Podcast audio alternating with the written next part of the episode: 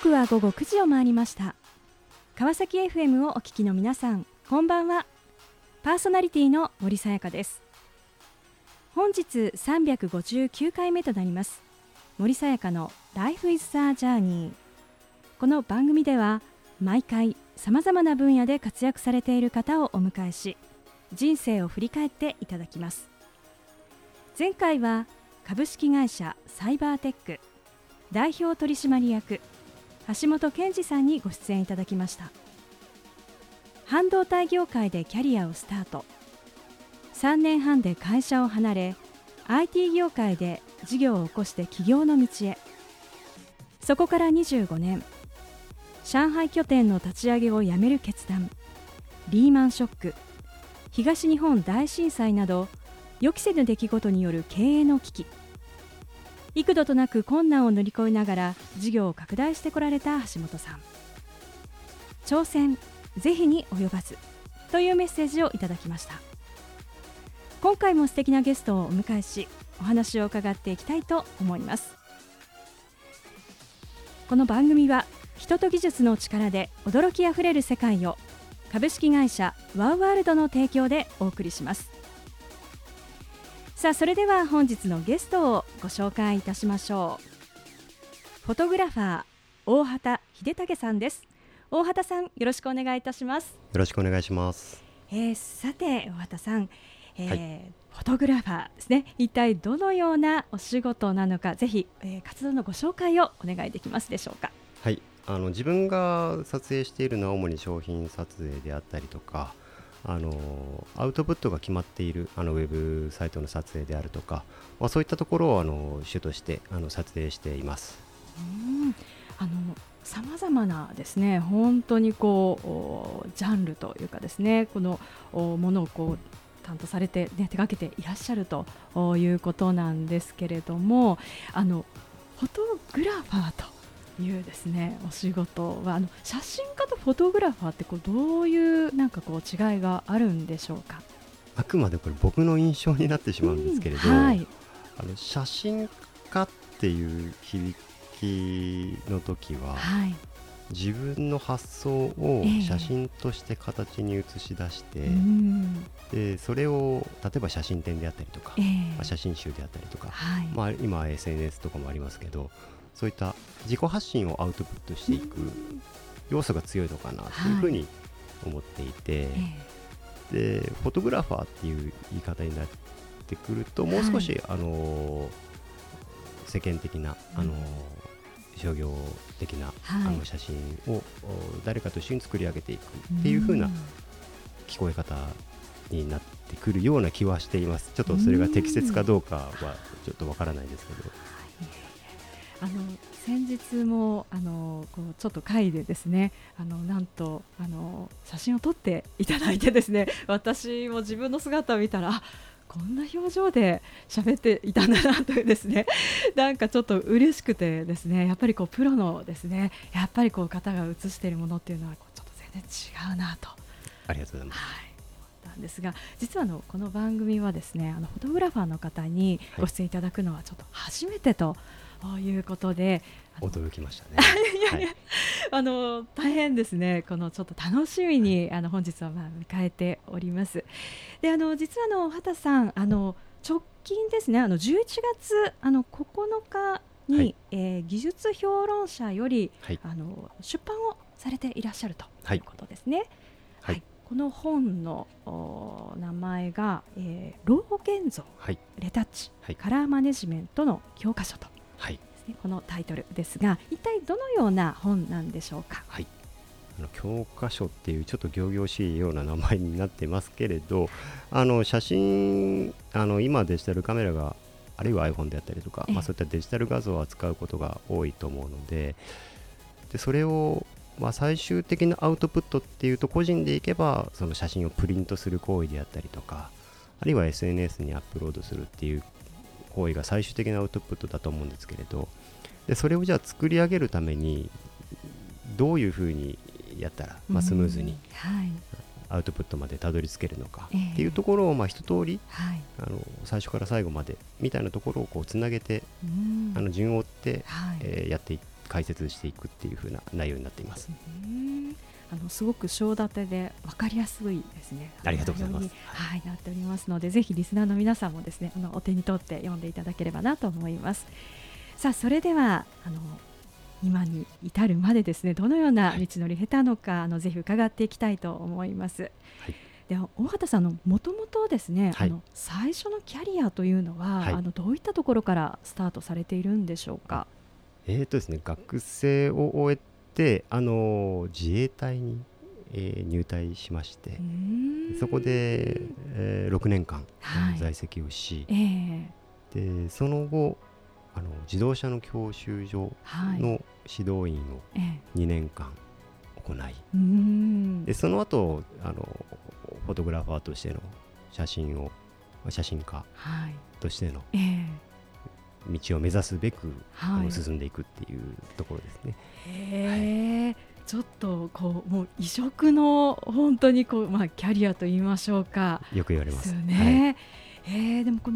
の自衛隊に、まあ、入ってあのどこのこう、まあ、部といいましょうか、こう隊だったんですか。はい、あ僕が所属しているのは出身地の新潟県の、はい、えー、あそこの陸上自衛隊っていうところに、うーん、はい、所属をしておりました。うーん、はい、なんか日々すごくこう鍛えたりとか大変そうなちょっとイメージはあるんですが。そうですね、えーあのー、すごく大変な中でも、はい、あのまあ、その時はその時で、うんうんうん、あの職業としては珍しい職業だと僕は思っていたので、はい、射撃を撃ってるとこなんて他にないですもんね。いやないですね。あの射撃で、いやそこそこいい成績を取ったりとか、まあ、そういうあの楽しい思い出もあったので、うん、まあ、楽しいって言ったらちょっとあの語弊がありますけれど、やりがいを持って、えー、過ごせたかなと思ってます、はい。ちなみにどんなこう現場に出られたんですか。基本的に、まあ、自衛隊なので、はい、まあ、有事以外現場っていうところっていうのはなかなかないんですけれど、うん、まあ、一つあるとしてあの災害派遣っていうものがまあ一つありまして、はい、えー、なかなか本番っていうものを経験しない中で、うん、まあ、そういった災害派遣で普段こう鍛錬している成果をそこで出すっていうのは、うん、まあ、周りの隊員の人を含めてやりがいを持って、えー、あのやっていたのかなっていう印象ではありましたね。うん、でそちらでろくねん、はい、いらっしゃったと、はい、でもそこからですね、はい、またこう全然こう違うですね、はい、またこう道を歩まれていますが、はい、一体なぜですね、はい、この次の道っていうところですね、こう歩み始めていくんでしょうか。はいはい、自動車の教習指導員をしている頃にですね、はい、あのやっぱり自分よりも、まあ、自分もその頃にじゅうさんさいだったわけですけれど、えーまあ、それでも大学生あの卒業間際とか、まあ、そういった人たちよりはその自衛隊にいる期間も含めて、うん、まあ、長い間社会人としてはやってきているつもりではあって、はい、でまあ、その子たちが、まあ、新しく社会人としてあの働いてこれから、あのーまあ、そういった生活を送っていくにあたっての、うん、まあ、不安であったりとか、はい、まあ、そういったことを抱えて、まあ、あるいはこの学生時代に、まあ、好きなことをやれていたっていうところっていうのが、うん、まあ、ある程度こう規則正しいって言いますか、えーまあ、そういったあの生活になっていくことに対して、うん、まあ、不満ではないですよね、うん、なんて言ったらいいですか、慣れない生活をしていくことに対してっていうところに、うん、まあ、窮屈さを覚えるような言葉は聞いていたので、うん、まあ、でも仕事ってそういうことではなくて、うん、もう少しあの自分からやりがいを持ってやれるような内容の仕事もあるんだろうなっていうふうには思っていたん、はい、まあ、そういうふうな話もしていたんですけれど、えーまあ、実際自分がじゃあそういったことをできているかっていうと、うん、まあ、ちょっと違うなっていうところもありですね。うん、でそれで、まあ、その時にじゅうごさいだったので、はい、まあ、そこでちょっと自分が思うチャレンジっていうところをやってみたいっていうふうに思い、はい、であのーまあ、そこから東京に出よう、東京に出て、はい、まあ、写真の勉強しようっていうふうに、うん、あの心に決めたというところが、はい、あります。いやその後のお話大変気になるところなんですが、後半引き続きお話を伺っていきたいと思います。えー、さてここでゲストの方の意外な一面を探ることを目的にこんな質問をさせていただきます。今大畑さんが興味関心を持っていることを教えてください。はい、えっとですね、あのー、僕は写真家としての、まあ、一面といいますか、はい、まあ、そういったところであの地元が新潟なので、まあ、その地元で写真を撮っていく中で、あの、まあ、農業に、まあ、人間の体に必要なものっていうのはそこ土地から生まれてくるっていうものがあって、うんまあ、そこと、まあ、せっかく僕はあのこういう仕事をしていて、うんまあ、何かをこう人に伝えるっていう仕事をしているので、まあ、そういったスキルも使い、まあ、なんていうんですかね、そこの流れの一部になるというか、はいまあ、そこで生まれていったものを、うん、あのこういった東京であったりとか、はいまあ地まあ、地方から地方でもいいと思うんですけど、うんまあ、そういった何かハブになるようなことがあのできたらいいなっていうふうには今は漠然とですけど、うんまあ、そういうふうな考えも一つあの持っています。はい、いやありがとうございます。さあそれではここで一曲お届けしましょう。バウンディで呼吸のように。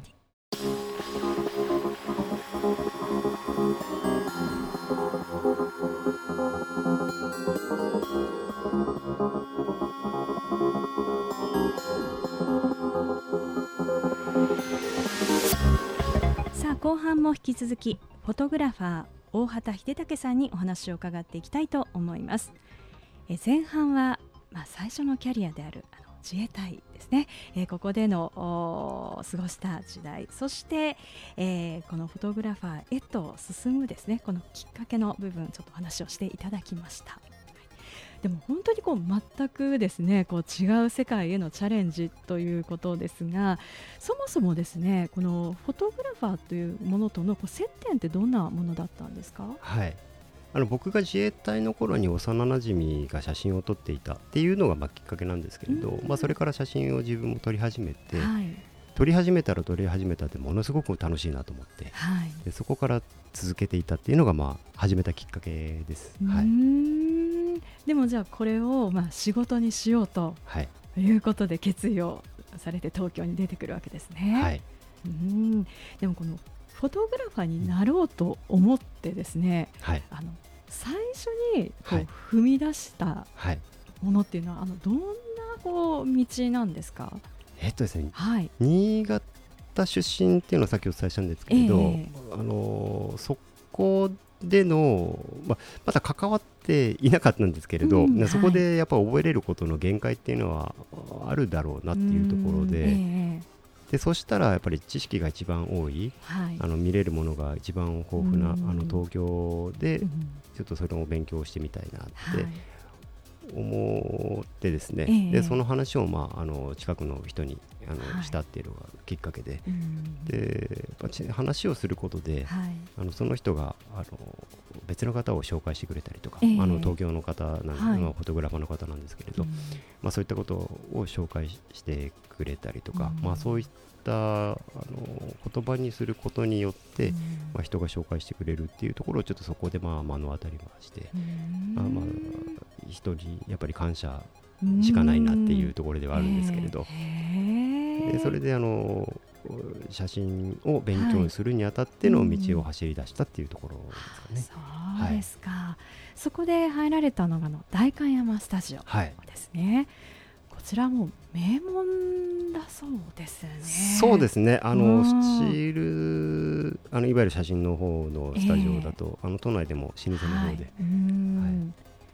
はい、へあのどんなことをやっていくんですか？はい、あの外部からえー、写真家、まあ、フォトグラファーの方が来て、はいまあ、本当に箱貸しなんですけれど、えー、で箱っていわゆるその撮影スタジオみたいなものってどこか映像で見てたことがあるかもしれないんですけれど、はいえーまあ、全くあそこはもう何もない状態で、うんで今日はこの撮影をするっていうところで、はい、あの照明機材を用意したりとか、うんまあ、そういったものを準備する役割ですね。でそういったあのスタジオマンっていうものを、はい、そこで経験し、えー、でそこで、まあ、細かい機材のことであったりとか、うんうんうん、使い方であったりとか、うんまあ、そういったことをちょっと勉強しながら、うん、あの仕事をしていったっていうところですね。うんあそうですか、はい、ここではどのぐらいあのいらっしゃったんですか？僕が在籍していたのはにねんいました、はいはい、そうなんですね、はい、でもこうにねんでもう次に進むっていうことですね、はい、そうですね、あのだいたい撮影あのスチールの方の撮影スタジオだと、まあ、にねんからさんねんで、はい、あまあ卒業って言い方が、えーあのまあ、その業界では一般的になってるんですけれど、はいはい、で卒業して、えー、で自分たちその後、まあ自分でやっていくのか、あの他のあるいは他のスタジオに勤めるのか、はい、あるいは師匠を見つけて、えー、あのその人についていくのか、まあ、そういったような道筋があるんですけれども、はい、じゃあその卒業後ですね、はい、この道を歩んでいく中でですね、はい、あの人生のこう分岐点となった場面というのは、うん、一体どんなところなんでしょうか？はい、あのまあ、人生の分岐点っていうところでいくと、まあ、まずその新潟から東京へ出てきてそのスタジオに入れたっていうところは大きな分岐点だとは思うんですけれど、うんはい、でその後あの実際ですね、あの自分で独立してじゃあ写真あのフォトグラファーとしてやっていこうって思うと、うん、なかなかすぐにはあの、まあ、仕事をもらえるものでもないですし、はいえーまあ、そういった中であの元その代官山スタジオと、うん、あの契約をして仕事をしている中で、はい、あの出会ったあの方に、まあはい、誘わっていただいた部分もあり、はい、あの自分もあのもっと勉強したいっていうところもその人のところで勉強したいっていうところもあったので、うん、あのその師匠としている菅原一郷っていう方に、はいえー、ついてアシスタントとして、えー、あのまあ、よねんごねんあの、うん、の時間がスタートするっていうところが一つの分岐点であったとは思います、うんはい、でもこういう師匠にこうついていけるというのもなかなかこう簡単なことではないわけですよね。そうですね、うん、あのここはあの自分でそうですってもちょっと言うのも、うん、まあなんていうおこがましいところではあるんですけれどまあなかなか、えー、あのそうですね、自分を必要としてくれる人に出会えるっていう、はい、そういう機会ってやっぱ少ないと思うんで、うんまあ、その中ではあのできる限りのことはやれたらいいなとは思っていました、うんはい、あの今そのこうフォトグラファーとしてこうお仕事されている方の中でも、はい、こう師匠につかずに、はいまあ、このお一人で独学でこうやっていらっしゃる方も、はい、あのいらっしゃるということなんですが、はい、そのやはり師匠に、はいまあついて、はい、こう経験をするっていう、はい、あのここの、まあ、ここだからこそ得られるものっていうのは、はい、あの一体どんなものなんでしょうか？そうですね、あのーまあ、実際細かいことを言えば、あのー、クライアントとのやり取りだとか、はいまあ、いわゆる仕事のワークフローみたいなところはもちろんあるんですけれど、うん、だからそれ以外ではなく、なぜその仕事を自分が受けることになったのか、うん、なんでその写真を自分が撮っているのか、うん、自分に依頼が来たからにはどういうアウトプットをしていくのか、うん、もうそういったあの写真を撮るっていうことに対しての姿勢っていうのがすごくあのーまあ、教えてもらったわけではもちろんないんですけれど、えー、あの勉強になったなっていうふうにはあの思います、うん、あのうそういうふうな感じがしたというか、えーはい、うんだから、まあ、もちろん技術も大事だけれども、はい、やっぱりそこに向き合っていく上での心構えというところ、はい、そうですね、はい、そこはものすごくあの、はい、勉強できたのかなっていうふうに思います、はい、そうですか、はいへそしてこの師匠からの学びも得てですね、はいまあ、いよいよ独立と、はい、あのさんじゅうにさいさんじゅうさんさいで独立ですね。そうですね、それぐらいだと思います、はい、うんあの独立してですね、はい、実感されたことってどんなことですか？はい、独立して実感したことはなかなか世の中は厳しいなっていうのは、まあ、もちろんそれは当たり前なんですけれど、はいえー、あのその中で、まあ、もちろんその簡単に写真の撮影のじゃあ仕事をっていうことって起こらないわけですけれど、はい、その周りの方にですね挨拶をしに行き、うんまあ、その中でじゃあちょっとこういう撮影をしてみるっていうふうな声をかけていただいたりとか、はいまあ、そういったところの、あの人の関係でスタートをしていったっていうところですね。うんうんうん、じゃあそこからこういろんな話もしてしながら、まあ、こう作品を撮り、はいですね、でそこから広がって、はい、そうですね、うん、そこから広がっていったのかなっていうふうに思います。はい、あの今たくさん本当にいろいろなものを撮られて、はい、あのいらっしゃると思うんですけれども、はい、そのこれからフォトグラファーになろうとする方に、はい、もしですね、はい、この、まあ、何を学んだらいいかというふうに聞かれたらですね、はい、あのどんなことだというふうに答えますか？難しいですね、うん、あのもう気になることは全部やってみたらいいような気はします。はい、やってみないとやっぱり体感としてわからないですし、えー、あの僕が師匠にすごく言われたのは、はい、あの写真なんて数撮らなかったら上手くなるわけがないっていう、うんまあ、千本ノックのように、はい、あの写真を、まあ、その頃フィルムも扱っていたので、えー、モノクロフィルムで撮影して、うん、で現像して、はい、でまた撮影して、うん、現像して、うん、みたいなのをやっぱり繰り返していくことで、うん、あの覚えでしか覚えれないこともやっぱりあるので、うん、自信があるないっていうのにかかわらず、はい、人に見てもらうっていう行為をしたりとか、えーうん、でそういうふうに写真を撮っていく中でだんだん自分がこういうものが撮りたいのかもしれないとか、うんうんうん、あのそういう気持ちになっていったらそれはすごく幸せなことだなというふうに思います。うんはい、さあこの番組ではゲストの皆さんに必ずお聞きしている質問があります。大畑さんにもお伺いさせていただきます。これから自分の夢を実現しようと考えている方々へ背中を押すメッセージをお願いいたします。はい、あの我慢をしないっていうところは自分でも思っているところで、うん、我慢しないって結構エネルギーがいることだと思うんですよ。はい、あの自分をつあの突き通さなきゃいけないっていう反面があるので、えーはい、であと我慢をしてるとどうしても自分の思惑でないところで誰かのためにやってるっていう我慢の仕方になっちゃうと、うんなんか人に対して優しくできる機会が減っちゃうのかなっていうふうに思うので、えー、もちろん写真に関して言えばやっぱりそう自分を通すっていうのところってどこかで必要になってくると思うので我慢しないという言葉に変えさせていただきます。はい、素敵なメッセージをありがとうございました。ということで本日は改めましてフォトグラファー大畑秀武さんにご登場いただきました。大畑さんありがとうございました。ありがとうございました。さあそれでは最後にもう一曲お届けしましょう。ルービスでジャーニー。